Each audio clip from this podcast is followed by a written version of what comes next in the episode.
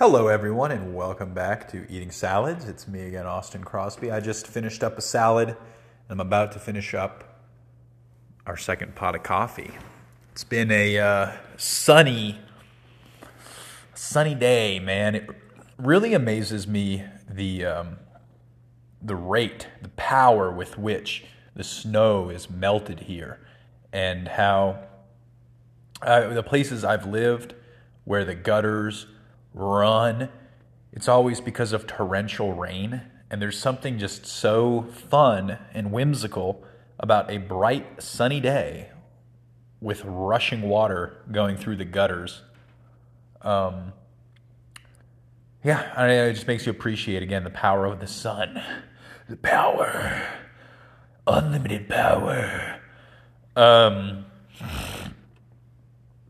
boy, boy, oh boy, we had some sun chips today. We had some adventureful cookies from Kroger, or you know, from the girls, the Girl Scouts, and um, some sushi. So it's been an eclectic food day, which you need to have, right? I think that part of me, part of me has eaten only eggs for a long period of time, or has eaten only salads. You know what I mean? Like I can do that for sure, but Let's be for let's be for real. Diet wise, like a variety of things is also really good. You know what I mean? You can do that. That's cool. It just shouldn't be such a variety of bad foods all the time.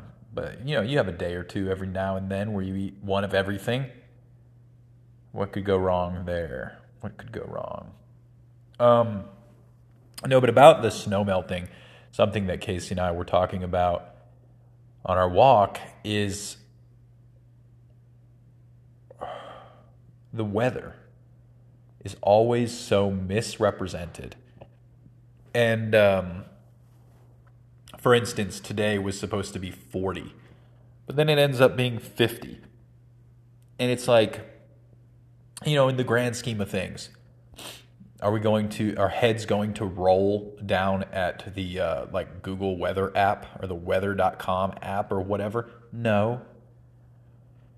That's apparently within society's uh, level of tolerance, right? But it's like kind of crazy. We, I mean, I think we've seen huge improvements.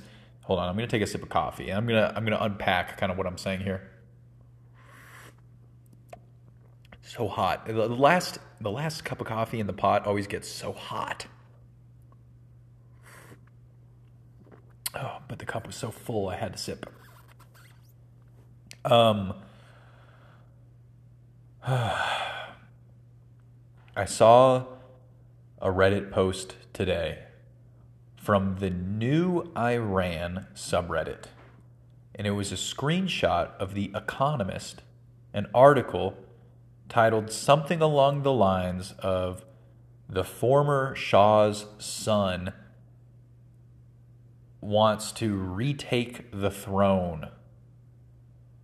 But then in the comments, etc., they were saying what fake news The Economist is and how The Economist can't be trusted and um, how the Shah's son, I guess, has said he wants to bring democracy back, or he wants democracy.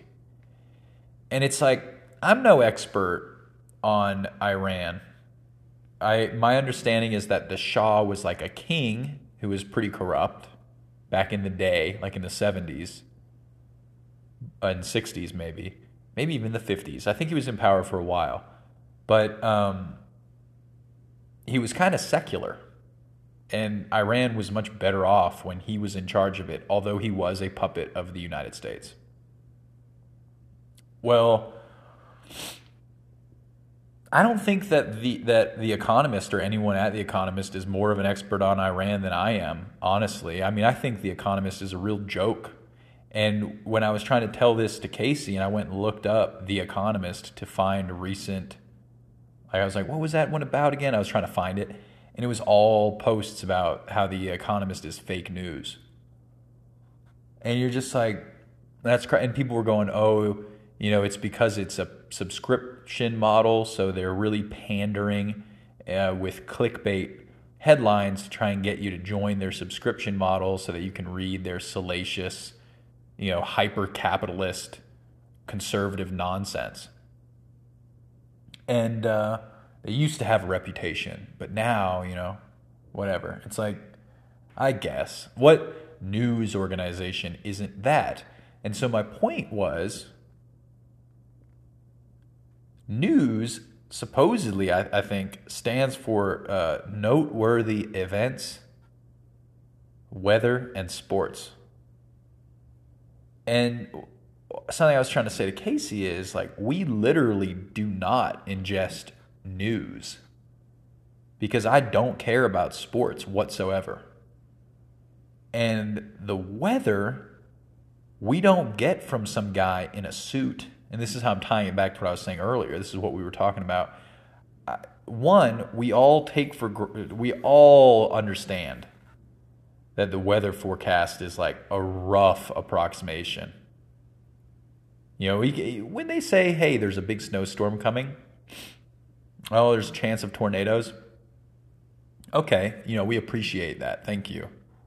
Thanks for the heads up. But when it's like the middle of July and they go, oh, it's going to be 82 degrees, and then it's 94 degrees, no one loses their job. Will they ever? No. You know what I mean? Because like that kind of stuff is just, it, it almost is as if they don't even care and no one really cares. And whatever, it is what it is. But, uh, the main point in bringing that up is like it also is something that's been like radically changed the way I mean almost everything, but radically changed the way that we, it's consumed. And I'm sure that there are people who still like have the news running on their TV in the morning or whatever, and they get some sports highlights. They get the weather from a guy in a suit and not just like the top left corner of their phone. You know what I mean? And then noteworthy events. Well, I also don't really get them from people wearing suits. Occasionally, I see a person in a suit like relaying something clipped. Or like John Oliver, I was saying to Casey, like we used to watch John Oliver, and that wasn't even the news. That was like an op ed segment that's sometimes covered at noteworthy events, I guess. But that's not really the news. And now, if I find out about something like, let's bring up the Ohio train derailment, which I'm, I was not particularly interested in. You, you might note I've not really talked about it on here at all, not followed it particularly, but I will admit it was a noteworthy event. Well, how did I find out about it? I saw footage that people posted of them of it happening live or whatever. People being like, "Oh, train, look at the smoke." I didn't I still have not heard anyone in a suit talk about it. So I don't know, man. It's fundamentally different, and I guess that's that's my point. I was just saying to Casey too, like sometimes we forget that a lot of the people alive right now aren't just from another century, they're from another millennia. And we're in a really awkward phase, right? Like, we're in, I've been in many awkward phases with growing my hair out. I've been in awkward phases. The floor is in an awkward phase sometimes of aging where it's not pristine, brand new yet, but like, you know what I mean? It's not, it's in very good shape. And one day it'll have like oodles of character from all the boards creaking and separating over, you know, 50 years or whatever. It'll look like something from like a really old European building. But now it's it's like more like looks like a basketball court. Anyway, I just wonder, like, with that the news, will that stick around? That saying, and in a way, it's like people assume etymologically, it's like what's new. And that's fine. I, you know. Anyway, um, speaking of though, Friendly Jordy, someone I've recently become aware of, and I think a lot of people have recently become aware of. He is a Australian YouTuber from New South Wales that had his house firebombed by someone. He's been making a lot of political enemies in Australia, which is supposedly a very corrupt place. And I believe it. I like Australians, but I don't think of them as like intellectually honest. You know what I mean? They're fun loving. They're fiends, is how I would think of them. Which is cool. Well, you know, that's fine. Fine to be. But um, yeah, I don't know. He made a video that went really viral the other day about his home being firebombed by someone who he is pissed off. And I watched that, and then immediately after it, he released God, what is it called? I mean, really, look up Friendly Jordies, and they're his last couple things. But this one was about the war crimes that Australian Defense Forces, their special forces in Afghanistan, were committing. And uh, this guy who's podcasting named Scojo, Scott Jones, Scojo, who's been uh, doing a podcast just like openly admitting to and like joking about the war crimes that they committed while in Afghanistan and like that these were investigated and how they like flat out just lied to the investigators but then podcast joking about how they lied to investigators about their war crimes stuff that's like been in the news but then they just go on a podcast and like joke about it it would be like if Kyle Rittenhouse who is actually totally different and a loaded example but if like Kyle Rittenhouse went on podcasts and was like, yeah, actually, I set out to kill a bunch of libtards that night. you know what I mean? And and you're just like, what? He said that? It's so brazen. How could he have said that? It's like that. It was pretty crazy. I mean, I recommend it. This just this reckless abandon that these special forces guys were like joking about committing war crimes and killing people, Afghanis, and like this one episode of their podcast he plays an excerpt from where he jokes about little kids running out and trying to push their dad's brains back into his skull after they've blown his brains out and he's like he made a joke. That wasn't much of a joke. Like i don't understand when when he said this that it would have been really funny unironically. But he was like that that moment when the kids was playing sandcastle with their daddy's brains. Eh, eh, eh, and like laughed. And it's just like what? It's crazy. I, I, recommend looking into it. And that's kind of news.